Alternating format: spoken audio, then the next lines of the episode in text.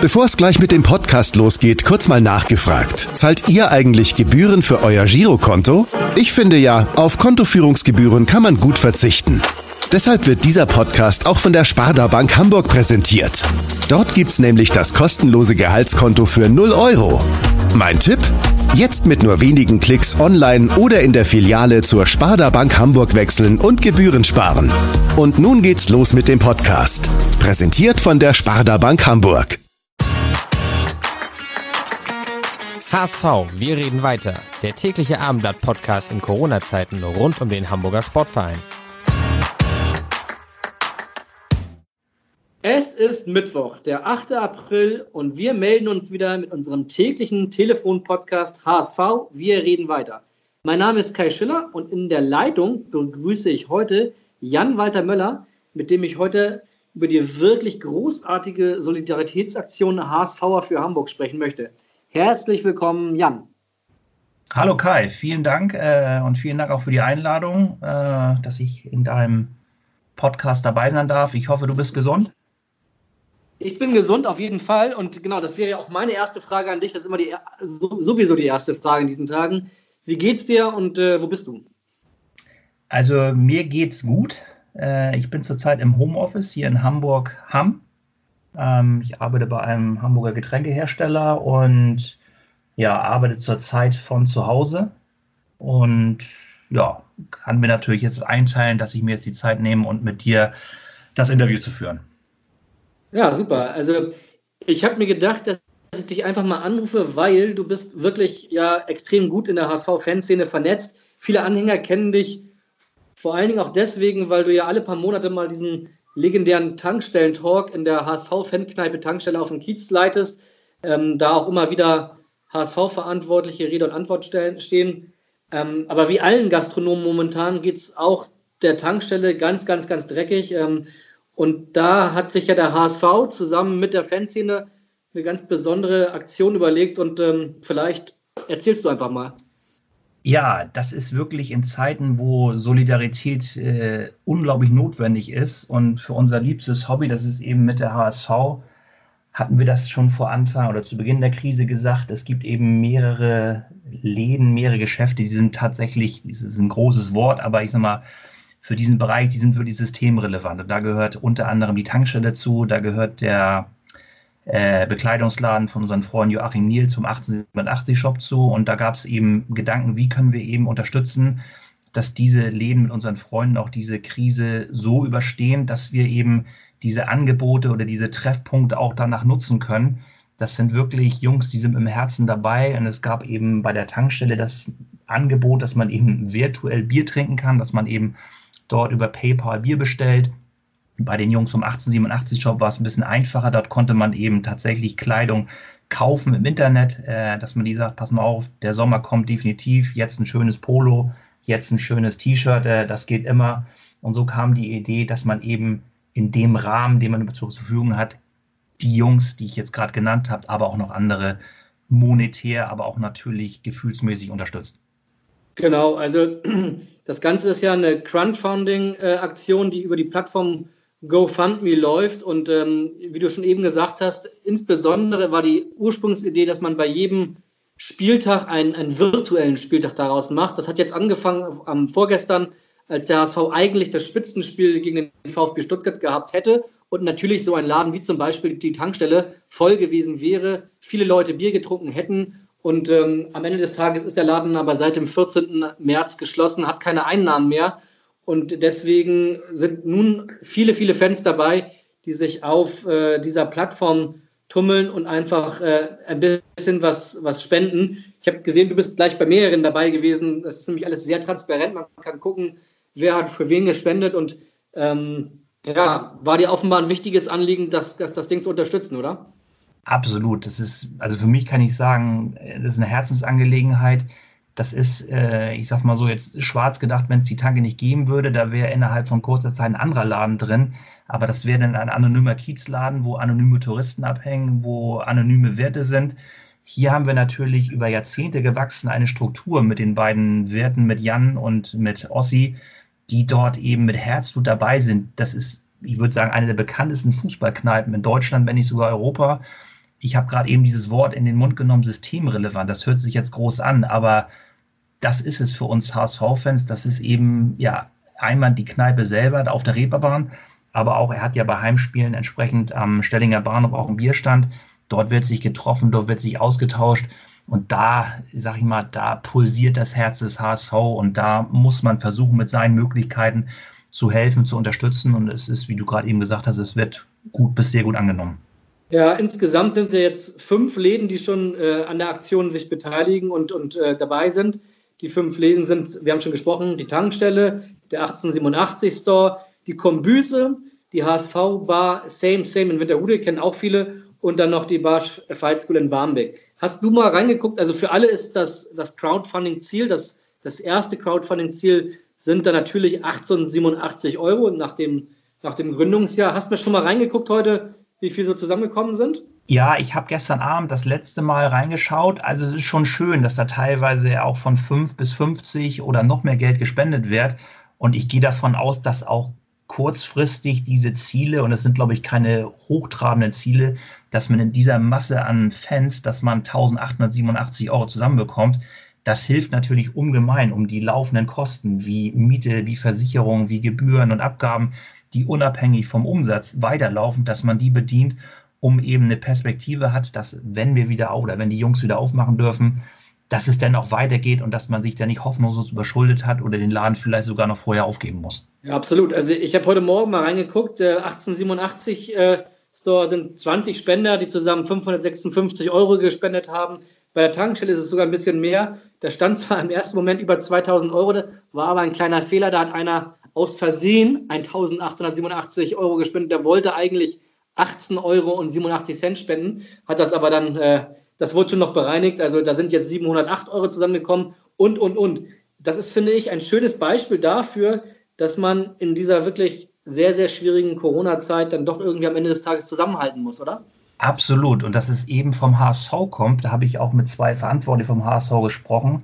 Das freut mich A, ungemein, dass sowas mein Verein auf die Beine stellt. Das heißt, dass man den Geschäften, den Läden, den Gaststätten hilft, die absolut das HSV-Herz in der Brust tragen. Zum anderen wundert es mich noch mehr, dass das vom HSV auch kommt. Ich hätte da andere Vereine genannt, die dort eigentlich prädestiniert werden für. Aber dass das von meinem Verein kommt, das macht mich wirklich stolz und das zeigt eben auch, dass man dort mit Herz arbeitet und dass man versucht eben komplett in dieser Krise zusammen und solidarisch zu stehen. Also als ich es gesehen habe, ich hatte da eine kleine Gänsehaut, es freut mich ungemein.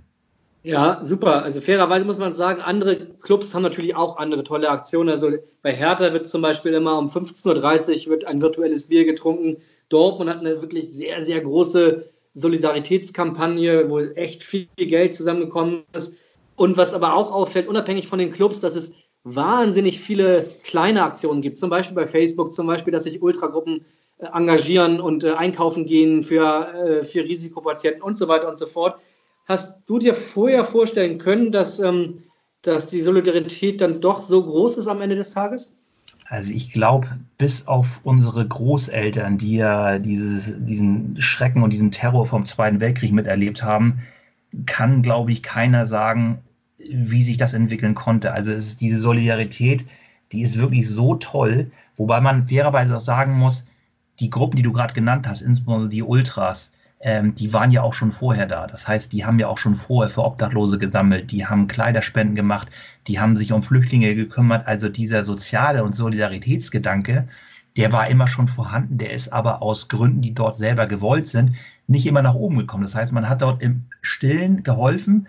Jetzt kommt es natürlich nach oben, weil es die gesamte Bevölkerung in Deutschland betrifft. Vom Harzer bis zum Millionär. Alle sind durch diese Krise betroffen. Ich konnte es mir gar nicht vorstellen, weil ich mir gar keine Gedanken darüber gemacht habe, dass sowas mal eintritt. Ähm, Im Nachhinein finde ich es logisch, dass sowas passiert.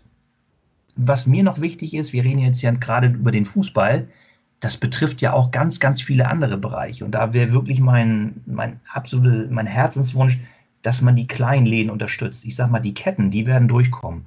Aber der kleine Bäcker, der kleine Schlachter, der kleine Tante-Emma-Laden, der Blumenladen, der Schuster, die ja wirklich schon mit einem Nasenloch unter Wasser hängt, dass die jetzt, wenn sie wieder aufmachen dürfen, dass die die Hilfe bekommen durch die Nachbarschaft, äh, dass denen geholfen wird, das ist das Leben. Es ist nicht die große Supermarktkette, sondern es sind die kleinen Läden, wo man sich nochmal austauschen kann. Absolut. Und äh, ich weiß ja, also du hast gesagt, du bist gerade in Hamm. Ich wohne in der neuen Mitte Altona. Hier gibt es so eine WhatsApp-Nachbarschaftsgruppe, wo wirklich wahnsinnig viele Leute dabei sind. Und genau sowas, was du gerade beschreibst, das ist seit, also war schon vorher gut, aber seit Corona wird da so viele Solidaritätskampagnen gemacht und so viel Aufrufe und auch wirklich tolle Aktionen, dass, dass eben die Restaurants, die hier noch aufhaben dürfen und, äh, und äh, außer Hausverkauf machen, dass die unterstützt werden, dass, dass man wirklich irgendwie versucht, sich gegenseitig zu helfen. Das ist vielleicht in diesen echt blöden Zeiten immerhin ein kleiner Rettungsanker. Ähm, aber wir sprechen ja hier vor allen Dingen auch über Fußball und ganz unabhängig von diesen ganzen Aktionen, von dieser ganzen Solidaritätsaktion, mich, frage ich mich, wie, wie sehr schmerzt eigentlich dein Fanherz, dass du gerade äh, momentan einfach kein Fußball gucken kannst? Es ist, es ist tatsächlich, ja, ein Schmerz ist es. Es fehlt mir unglaublich. Mir fehlt das Stadionerlebnis, aber mir fehlt auch eigentlich noch mehr das Zusammentreffen mit meinen Freunden, mit meinen engsten Freunden, die ich beim Fußball sehe, alle Woche oder alle zwei Wochen dass man sich mit denen austauscht, dass man die umarmen kann, ähm, dass man auch mal kontrovers von Angesicht zu Angesicht diskutieren kann. Das sind Sachen, die fehlen mir und das sind ja Gefühle, die kannte man ja vorher gar nicht. Man kannte das aus der Sommer- oder Winterpause, wusste aber, in fünf Wochen geht es wieder los. Und jetzt sitzt man hier, man kann zwar schreiben mit den Freunden über WhatsApp, man kann auch mal, äh, man kann auch mal telefonieren, das Einzige, was hilft, ist eben, äh, wir hatten da schon mal drüber gesprochen, äh, Fußball aus der Konserve. Und da habe ich letzten Freitag auch so ein Aha-Erlebnis gehabt. Da habe ich durchgesäppt und dann kam auf, ich weiß nicht, Sport 1 kam zusammenfasst, äh, nicht zusammenfasst, sogar äh, übertragen nochmal komplett 1994 Kaiserslautern im Pokal gegen Borussia Dortmund. Und dieses Spiel über 90 Minuten, ich habe das aufgesaugt wie ein Schwamm, obwohl ich mit diesen beiden Vereinen 0,0 zu tun habe. Aber das war wie so eine Art, äh, das war wie so eine Ersatzdroge und danach fühlte ich mich tatsächlich besser. Habe gedacht, Mensch, so ist eigentlich wieder Fußball und ich fühlte mich wirklich eine Zeit lang besser. Oha, oha. Wenn man aus von 1994 sich Spiele angucken muss, dann ist es wirklich, dann bist du wirklich auf Droge. Kannst du dich überhaupt mit dem Gedanken anfreunden, dass es ja im Optimalfall, muss man sagen, also im Bestfall, dann irgendwann vielleicht im Mai wieder weitergeht, aber dann auch wirklich nur mit Geisterspielen. Kannst du, kannst du damit leben, mit diesem Gedanken? Ja, ich sag mal, zum einen, es bleibt einem nichts anderes übrig. Zu Anfang habe ich gesagt, es ist unmöglich, es gibt keinen Fußball ohne Fans.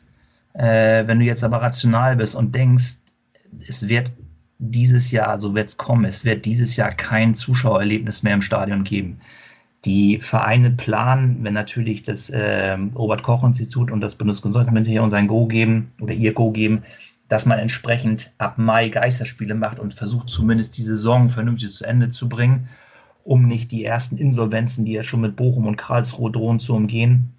Äh, da ist das die einzige Lösung, wo ich auch überzeugt bin, dass die Mehrheit der Fans die mittragen wird, weil im, was ist die Alternative? Es gibt keine Alternative. Wenn die Spieler spielen können. Und auch wenn nur mit Geister spielen, dann sollte definitiv gespielt werden. Alles andere wäre ein, es wäre Zeit- und Energieverschwendung, wenn man sagt, nee, wir spielen nur mit Fans. Also halte ich gar nichts von. Wird denn aus deiner Sicht für HSV-Fans oder generell für Fußballfans irgendwann alles wieder so wie vorher sein? Oder hast du die Sorge, dass Entscheidendes wegbrechen könnte in dieser Krise? Also was ja interessant ist, es wird ja immer das Negative gesehen, was jetzt alles wegbricht, äh, was kaputt geht. Auf dem Kiez hört man, dass jeder zweite Laden dicht machen wird, wenn es so weitergeht.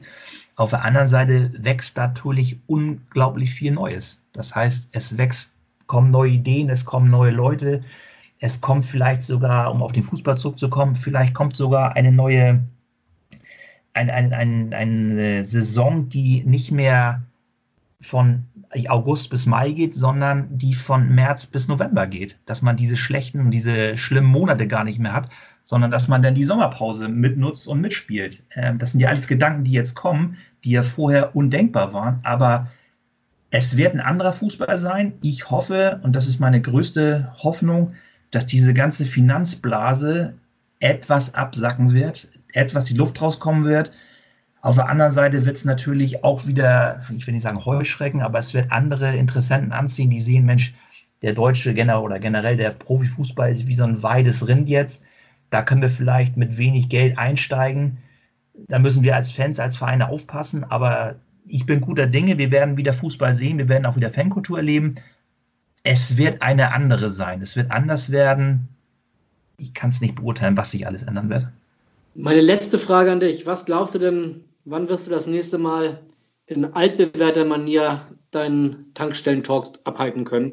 Der nächste geplante Talk, äh, der wäre am 13. April gewesen. Äh, Entschuldigung, am 13. Mai.